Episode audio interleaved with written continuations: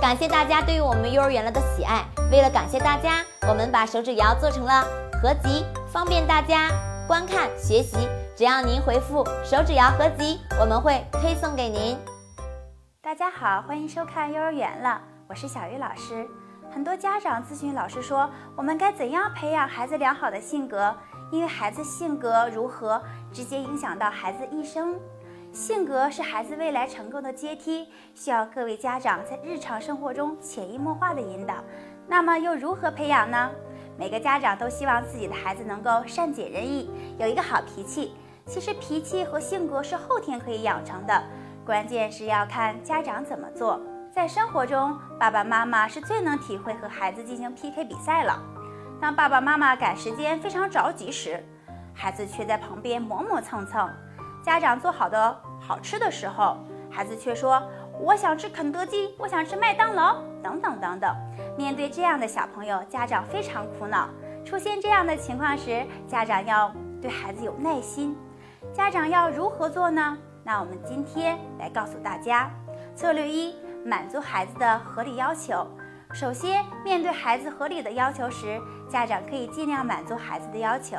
人们都说，父母是孩子的第一任老师，孩子们能够折射出父母的影子。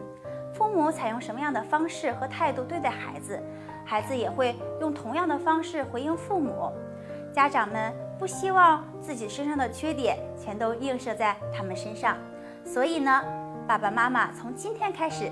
为宝宝树立一个好榜样。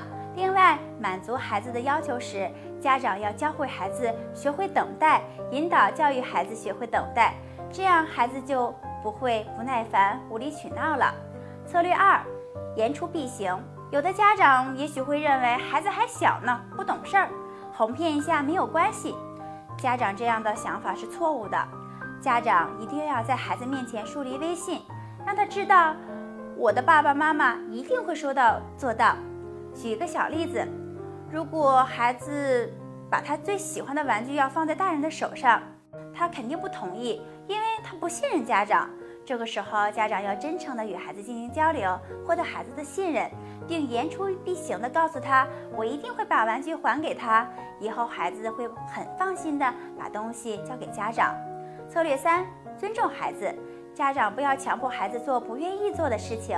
每一个孩子都是独立的个体，他们有自己喜欢的事物。即使是家长，也不能强迫孩子按照大人的意愿，要征求孩子的同意才可以进行。比如，你现在必须放在你手里的东西去洗手。当孩子玩得特别开心时，听到强迫的指令时，会影响孩子暴躁的性格。所以，家长们首先要征求孩子的意见。这样，孩子不但会开心乐观，还能培养孩子独立有主见的性格。今天我们的节目就到这儿了，感谢大家的点赞与转发，我们明天见。